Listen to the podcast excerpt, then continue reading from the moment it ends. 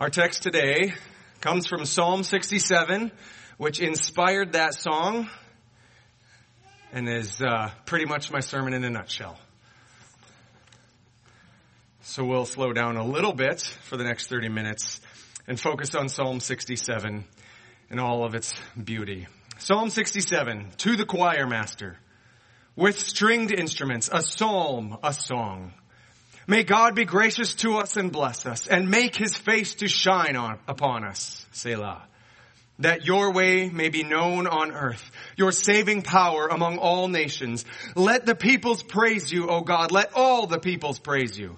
Let the nations be glad and sing for joy, for you judge the peoples with equity and guide the nations upon earth. Selah. Let the peoples praise you, O God. Let all the peoples praise you. The earth has yielded its increase. God, our God, shall bless us. God shall bless us. Let all the ends of the earth fear him. This is the word of our Lord. Thanks be to God.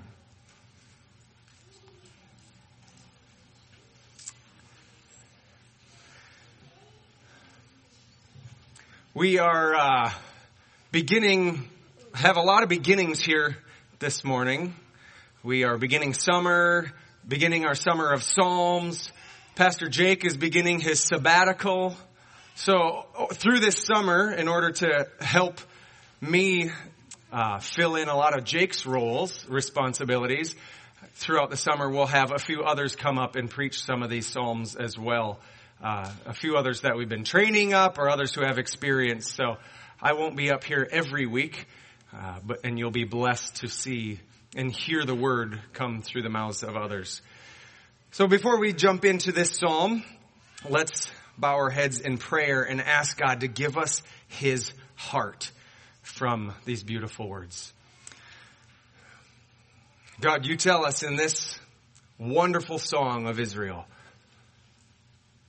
that one day all the peoples of the earth will praise your name, will, will worship you, We'll be glad and sing with joy. We long for that day. We long to be around the throne with Jesus, to walk side by side with Him. Help us see that promise through these words. And may it inspire us, motivate us to become instruments of making that vision become a reality. Use Redemption City Church. Use us. Use our families, our homes, our jobs to reach our neighborhoods, to reach this city, and to spread this beautiful good news that we have been given in Christ from here to every corner of the planet. We are small. We have no great power and wisdom on our own. We are not a mighty organization. We have no political power other than that of the King of the universe. So I pray you would make us more dependent upon Him and more fruitful in Him. Amen. So today is kind of a special day that I think should get a lot more attention in the church. If you haven't been part of a a church that follows a, a traditional church calendar, you wouldn't even know that today is an important day to celebrate the things that God has done for us. And it's a day that reminds us of where our new lives have come from and what our purpose is. It's a really special day. I'm not just talking about Titus's birthday either. That is pretty awesome. But today is Pentecost. It's Pentecost Sunday, which the church has turned into a, a, focus on all nations. But we want to see where that idea comes from. In Jewish biblical tradition, Pentecost was traditionally called the Feast of Weeks. Pentecost is a Greek word meaning 50, but the Jews celebrated what was called the Feast of Weeks. It was seven weeks long, 50 days after the Passover. You know that big celebration where they sacrificed a lamb to remember their exit from Egypt. How God had saved them and given them abundant provision. The Feast of Weeks is a way of reminding them of the land that they were brought into. That God didn't just remove them from a, a land of slavery, but brought them into a land of great fruitfulness. And then when Jesus came, of course, like every festival, like everything we read in the Old Testament, Pentecost took on a whole new meaning. We saw that Passover celebrated this lamb that was slain to help Israel escape the death that was coming upon Egypt. But in Christ, we see that He is the Lamb of God, helping us escape from the death that is to come upon all nations, upon the whole world. And so similarly, 50 days after that Passover, after Easter, where we celebrate Christ's sacrifice and His resurrection, Pentecost is now transformed from a celebration of God's abundant provision in, through a harvest in a specific land now we see the beginning of a brand new kind of harvest in a new land that he has promised for us. We see this harvest begin in Acts chapter 2 when on Pentecost, God pours out His Spirit and people start speaking in languages from all over the world, enabling them to begin this harvest for Christ by bringing the good news of the gospel to the ends of the earth. This harvest is the focus of Psalm 67. Today we're picking up our, again, our tradition of the summer of Psalms, as Curtis mentioned. And our goal since we began this church, maybe a couple years into it, I guess, was to start preaching through the Psalms every summer, not in any particular order, but hopefully over the next 10, 12 years, preaching a dozen Psalms every summer, we are going to have preached through every single psalm. Kind of a long-term vision in order to help shape our hearts, our affections, our emotions to be in line with God's heart. And so today we're going to jump into the summer of Psalms with a focus on the goal of Pentecost, celebrating the great harvest that God has called us to labor in, in His mighty provision. Psalm 67 points us to that harvest and surprisingly calls us to be those laborers. So the main thing I want to, you to see in Psalm 67 today is that God calls us to fill the earth with the knowledge of God's salvation. Fill the earth with knowledge of God's salvation. God saves every one of you. If you have put your faith in Christ, He has saved you in order to make you faithful to His worldwide mission to become a laborer in this harvest. This psalm is beautifully arranged to call us to that task. Psalms are, as, as the heading here says, with stringed instruments. A song with stringed instruments. It's a song given by God, inspired by God, arranged for the people of God to sing to musical instrumentation. And the people of Israel were called to these festivals every single year, multiple times a year, to show up at the temple and all of the priests, the Levites would gather together and lead these songs to remind people of who God is and who they are in Him, what they have called Him to be in front of all the nations of the world. Now sometimes, some people think that Psalms are really frustrating and difficult to read. I used to be one of those. I was talking to another person this morning going, oh, Psalms, I don't get it poetry, right? That's what engineers think. Some of you are musicians. Many of you are musicians. You're like, oh, it's my language. I don't get it. But these Psalms, I'm beginning to understand and really love.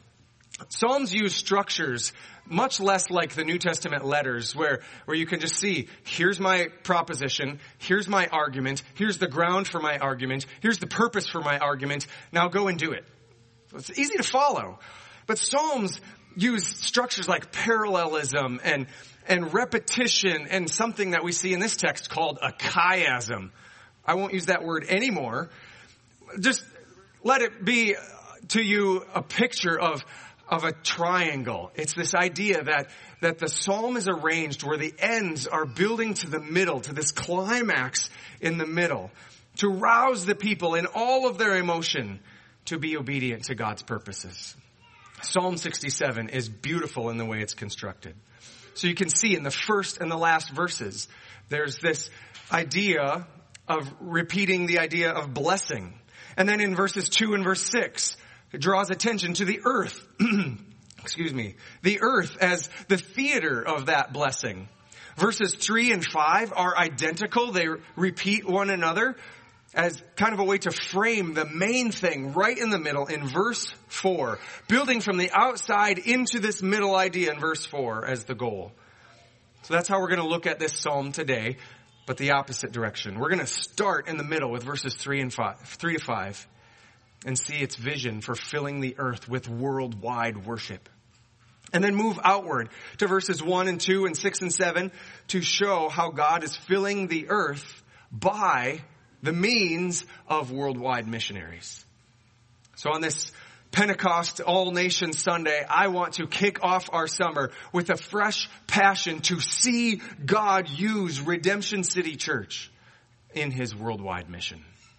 So let's begin by looking a little more closely at verses 3 to 5 in this vision of filling the earth with worldwide worship. He writes, the psalmist writes, let the peoples praise you, O God. Let all the peoples praise you. Let the nations be glad and sing for joy, for, because you judge the peoples with equity and guide the nations upon the earth. Selah. Let the peoples praise you, O God. Let all the peoples praise you. Now, Psalm 67, I said, is a song, but it's not just a song, it's also a prayer. Many Psalms are prayers. Please, God, listen to me, hear me. You can see that in verses 1 through 5 in particular, that all the verbs here are, are ways of saying, God, work in my life, work in this world, change the world. The structure and these verbs working together, requesting that God would work for the good, not just of Israel, but of all the nations.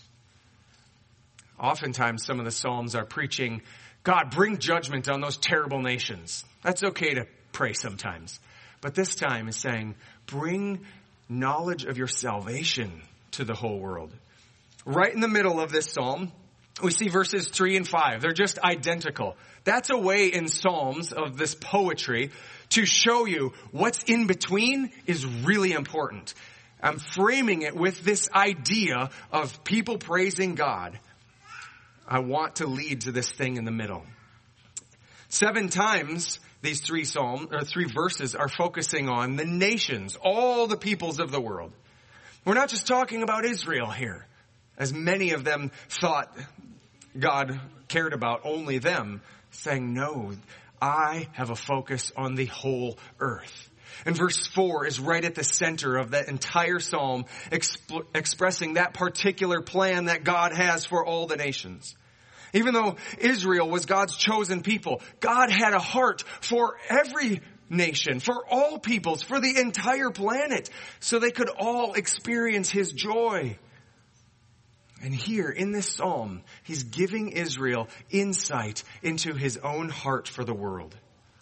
For an Israelite to sing this song is to express a sentiment that is exactly opposite of that of Jonah.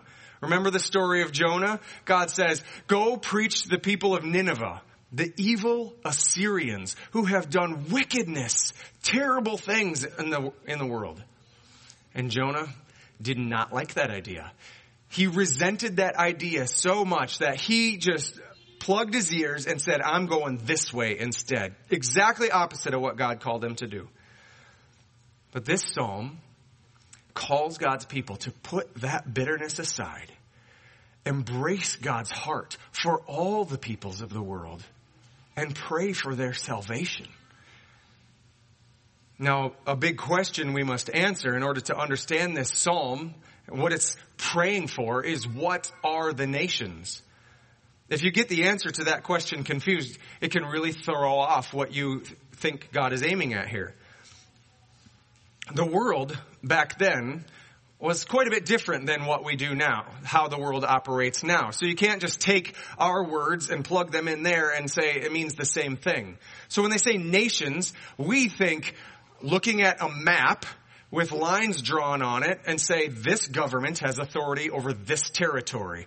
But that's not quite how it worked. And you can see what, what the psalmist is trying to get at because he uses all kinds of different words and phrases to explain what he means about this. He really wants us to see that he's talking about all kinds of peoples, all, all the lands, all the families, all the populations in every territory. This idea that the Israelites are singing about is that every group of people outside of Israel will be included in worshiping God. That's not to say that every single person in every single group, it's not a, a universalist position that everybody wins, everybody's saved. But it's a way of saying that there will be people from every group of people, no matter how you want to define it. If you want to define it by nations or languages or tribes, however you do it, there will be representatives from that group of people in God's presence, experiencing His blessing. Israel is not the only people who are the focus of God's affection. People from all over the planet will be included. And you see this in Revelation 5 and Revelation 7, where they say every tribe, language, people, and nation. That's not meant to make distinctions between those words. Just saying all kinds of people, however you want to define it, are going to be in his joyful presence, not just the people you think deserve it. As we will see shortly, this was actually the entire purpose of Israel's existence that why they were called to be God's chosen people, a royal priesthood, a kingdom of priests. They were supposed to receive the blessings in order to become a blessing to all the nations. But before we can get there, we need to look at the foundation of this worldwide worship. The last two phrases of verse 4 tell us what this worldwide worship is based on God's judgment and God's guidance. This promise for worldwide praise is based firstly on God's judgment, he says in that first, first phrase. You will judge the peoples with, in, with equity. This is an important clarification for us that God's not simply going to automatically just bless and save all the sinful humanity because he feels bad for the world. He is going to judge the world. God's salvation isn't setting aside judgment, ignoring judgment.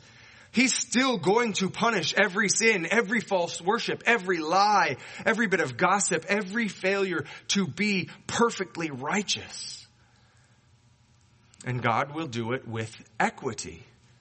Again, another word that we can't just take what it means today and throw it on to the Bible. Today, the word equity means more like everybody gets an equal outcome. Everybody ends up in the exact same spot.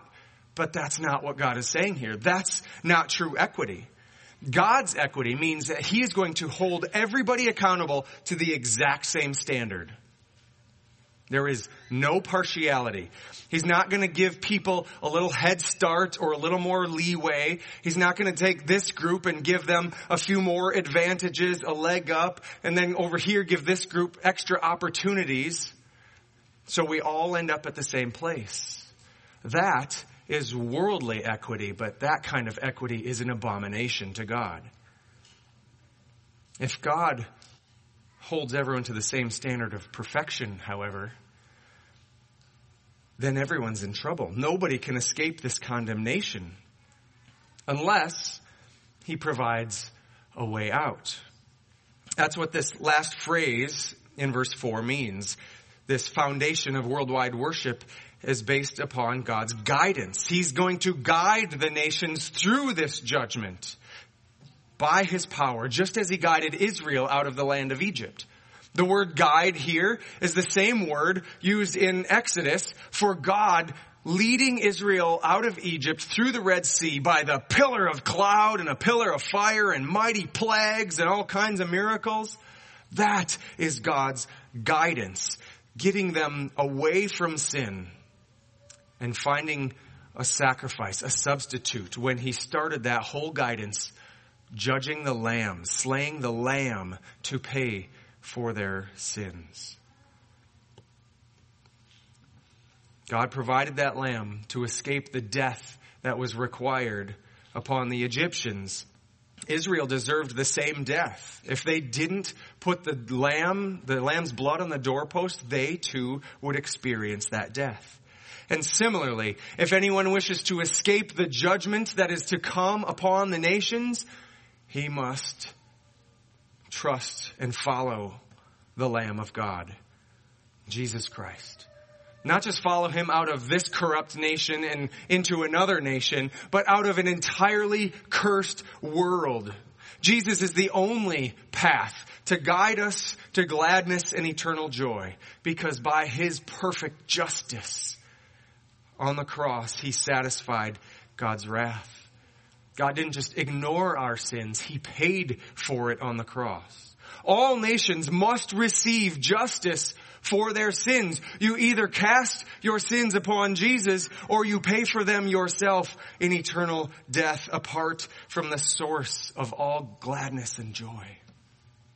But for those who trust in Christ, an amazing day is coming that's going to look a lot like Psalm 67 where people from all nations, all peoples, all tribes, all over the earth are going to gather in bliss to sing in one voice a song of joy in God's salvation.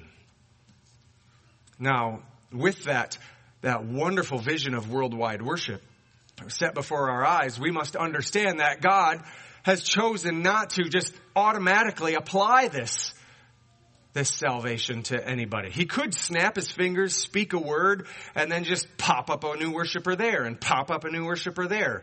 That, that would be an interesting thing to see. Random people just coming to know Jesus like that. But he has determined, he has a different way he intends to spread this good news to all the nations.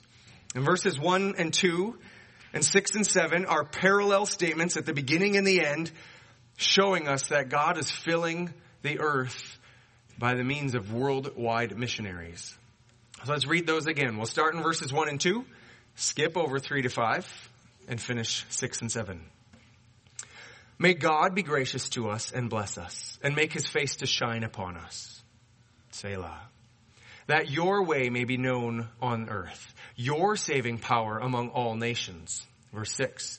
The earth has yielded its increase. God, our God, shall bless us. God shall bless us. Let all the ends of the earth fear him. When you start reading this, this psalm, the first thing you may notice in verse 1, that it sounds very similar to Aaron's ble- priestly blessing in Numbers chapter 6, right?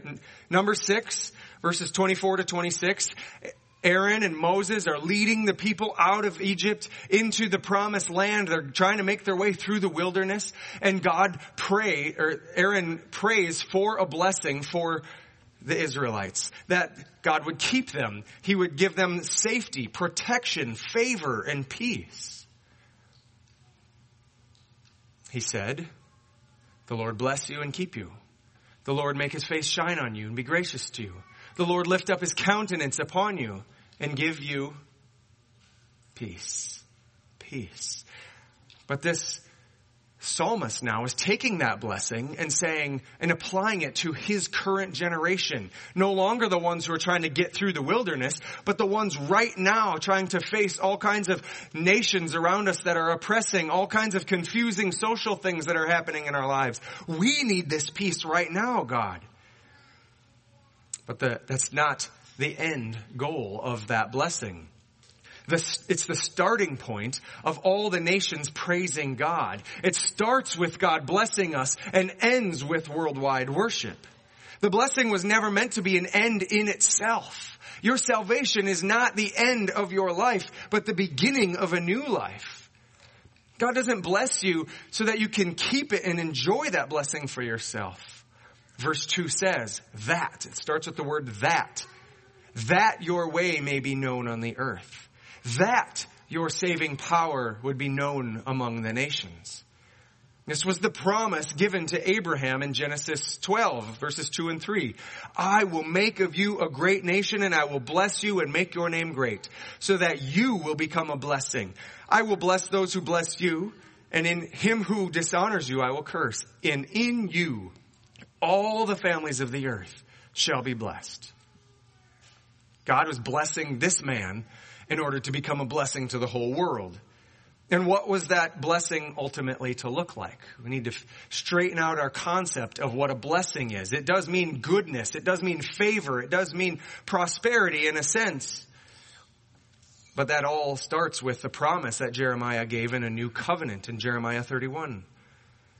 He promised an intimate relationship with God where no longer shall each one teach his neighbor and each his brother saying, know the Lord for they shall all know me, from the least of them to the greatest, declares the Lord, because I will forgive their iniquity and I will remember their sins no more. The blessing that's to come is salvation and knowledge and an intimate relationship with God himself. A time is coming and is already here in Christ when everyone who is guided by God, by the mighty hand of His Spirit, will know God, will know His ways, His saving power, because of the forgiveness given to us in Christ. He has powerfully, once for all time, made a sacrifice that frees us from bondage to sin and blesses us with protection and favor and peace. All the things Aaron dreamed of, we get to live right now. Peace with God. Not because we deserve it, but because Christ led us out of bondage to slavery. Christ fulfilled the promise to Abraham to make us a blessing that we could be a blessing to others. The whole purpose of your salvation is not just so you can enjoy that relationship with God, the incredible thing about God's salvation is, and those blessings is that they are more enjoyed the more people you bring to share them with. This isn't a new plan though since Jesus came. God didn't change his mind after Noah sinned, after Abraham messed up, after Israel fell into idolatry. This has been the plan since the beginning. Genesis 1:28 commands those first two people, be fruitful and multiply and fill the earth.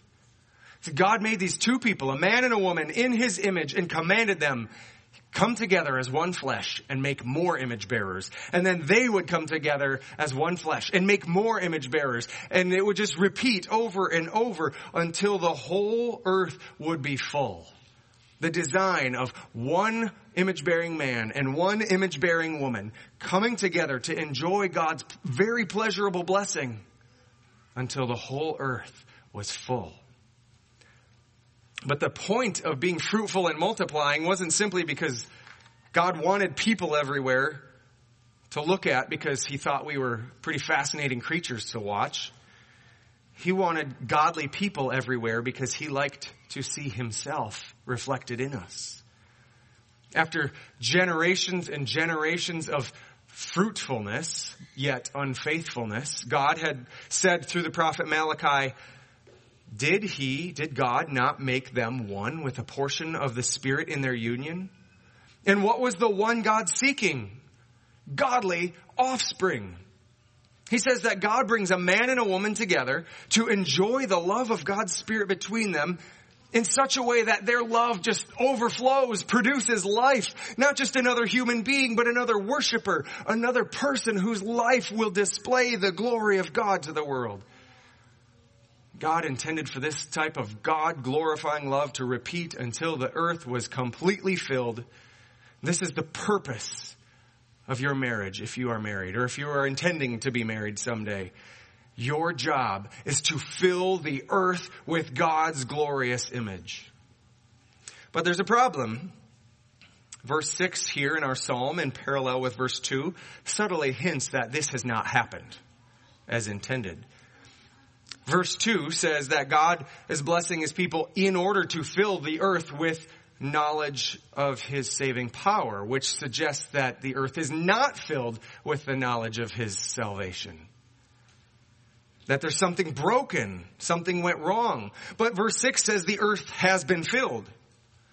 People have been fruitful and multiplied. There are people all over this planet. Some people would say too many. But this is exactly God's plan. He wanted the, the whole earth filled with people. But the problem is all the people aren't worshiping God. Their lives aren't reflecting His glorious love. If all the nations are going to praise God one day, if all the nations are going to be glad and sing for joy, then somebody needs to do something about that problem. And someone will. There's a shift in verb forms throughout this psalm if you pay careful attention. This was pointed out to me last Wednesday.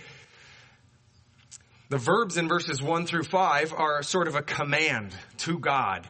But we don't really command God, we just pray to Him, plead with Him. They're a a plea, to God to make this happen. Spread that salvation throughout the whole earth so all nations will praise you, God. Do this, please. And then verse 6 switches to the only past tense verb saying that the earth has been filled. And finally, the verse, verbs shift to the future, where verse 1 begged God to bless his people. Verses 6 and 7 express confidence that he will bless his people. God will answer these prayers. He will bless the people and he will fill the earth with worshipers people who fear him, giving God the honor due his name. And so this last phrase is telling us, get busy making it happen. Let it happen. The prayer of this psalm is that God would bless his people. And the promise of this psalm is that God would fill the earth with that blessing so he receives praise. But the purpose of this psalm is to call us, his people, to become the means of fulfilling that promise. Inspired by this very psalm, John Piper writes in a book, Let the Nations Be Glad, which everyone should probably check out at some point. If you want one, I'll buy you one.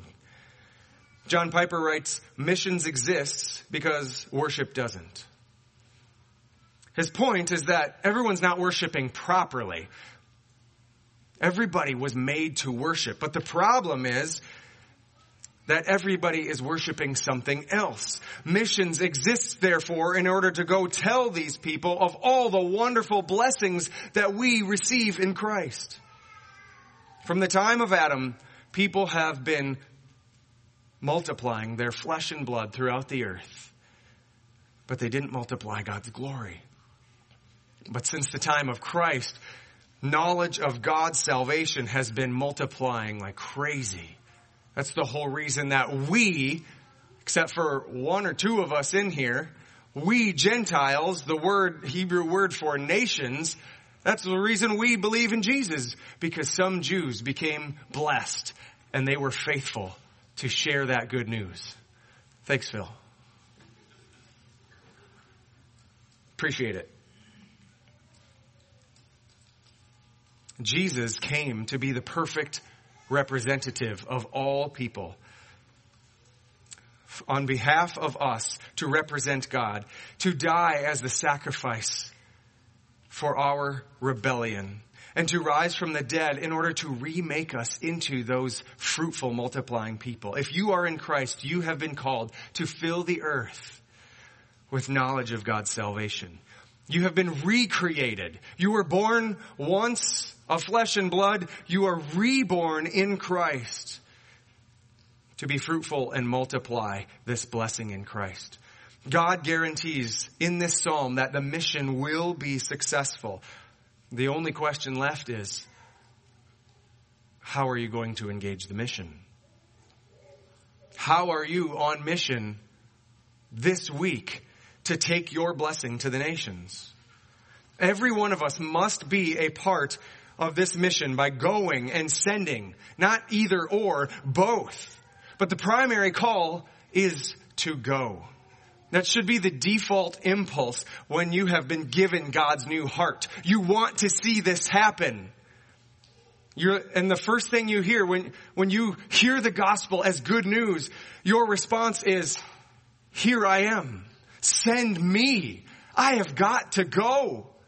How many of you, when you first understood the gospel, or when you had this dramatic moment in your life where you realized what this whole thing is all about, you were like, I gotta give up everything. I gotta, I gotta sell, I gotta change my job, I gotta go overseas. I know a bunch of you have felt that anxiety. Some of you are still wrestling with that. That's a good impulse. That is the right impulse. There's still a whole lot to that that we need to teach you about the ordinary ways in which God intends to use you. But your impulse is right. Your heart is beating the, the, the heart of God in Psalm 67. All the nations will praise God, but we're not there yet. Still, one third of the peoples of this planet have no Bible, no church, no Christian witness. This is what those, these three lines on your bulletin are all about. There's a campaign right now called A Third of Us that's meant to just give us this simple reminder. You write it on your hand, you put it on your notebook, you put it on your computer, or whatever helps you see it every day to remind you, we are not here at Psalm 67 verse 4 yet. We have a lot of work to do. And if there are one out of three pe- people groups that don't know Christ, that don't have a single representative in the kingdom yet, the blessing needs to go, and maybe I'm the instrument to take it to them. We have work to do because God wants praise from that group of people, from those groups of people. Who among us fears God in such a way that I think I have to go? Train me up, send me out. I've got blessings that need to be shared. We must go. But before we go, we must grow in our ability to share that blessing even here. You'll never be faithful in God's mission there if you don't understand it and employ it here. Before you can get excited about going there, let's equip you now to be faithful here. You should be practicing hospitality now because the rest of the world is much better at hospitality than we are. You practice faithful church membership here because that's what you want to multiply there. If you feel called to engage more in this mission, whether here or there, please come talk to any of the elders after worship and we will find the way that God is calling you to engage this mission, to train you up and send you out. But if you can't go all the way out there, you can still be on mission here and you can send others there. You can equip them and send them out and support them.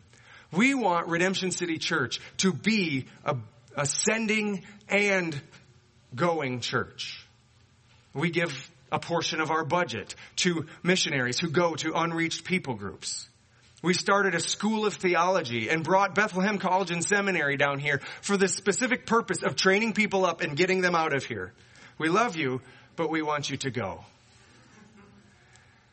We want to train people up, equip them, send them out. And it's not just our job, the elder's job, the teacher's job. It's all of our responsibility.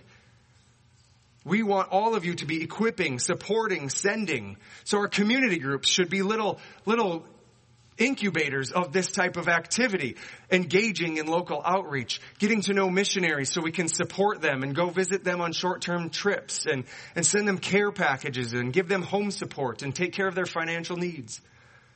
We do everything we can to train each other up for that work. We even want our own homes and families ordered sacrificially around this mission. So some of you have opened your homes for missionaries on furlough to stay in or you've opened your homes for missionaries in training to stay in. We have lots of kids in this church. The whole point of having them is to train them up to get them out of our house and send them around the world. So many parents hate the idea of their kids becoming missionaries. They don't want to let them go. They want to keep them close. But our mission is sending. We are a going and sending people. Our greatest desire is not to have a nice family or a big mega church. It is a, a desire to fulfill this call. Fill the earth with knowledge of God's salvation. Our greatest goal in life is that the nations would praise the name of Jesus. This is your calling as a Christian. It's our church's mission. Equip, engage, send. It's the calling on your home to raise up children to be fruitful and multiply and fill the earth with worshipers. And I pray that God would use every single one of us for that purpose. Before I pray, I want to just take a moment to specifically pray for this mission that of taking the gospel to the nations. So if you are a missionary, have been a missionary, or being trained to be a missionary, if you've gone on a short-term trip or you've done full-time missions, or if you personally, out of your own bank account, support missionaries, would you just stand up? I know we got a bunch. Stand them up. Come on now. Yes, yes. See, it's going on here. It's just thrills my heart to see God's heart active among God's people. So if you want to know more about what God is doing among the nations, talk to one of these people. Talk to these people and see how God is fulfilling this promise. Talk to one of these people and hear what they have done and pray for them because sometimes that work feels so fruitless. You feel like you've worked so hard and got so discouraged. So let's pray now that God would keep and spread this heart among us. God, we thank you that you have given us blessings in Christ and you have promised many more blessings to us forever into eternity in Christ. Not that we deserve them, but because you have taken our judgment away from us and placed it on Him and guided us out of bondage to slavery. But this is not the end of our salvation. Help us take it to the ends of the earth. That you deserve, God, the praise of people from every nation. And some of these people have already been at work doing that. God, would you bless the fruit of their labor? Bless their support of missions work. Encourage them where they feel like it's been so fruitless, so costly, and they don't see the value of it. And help us join in that work, that the name of Jesus may spread throughout the earth. For the glory of his great name, we pray these things. Amen.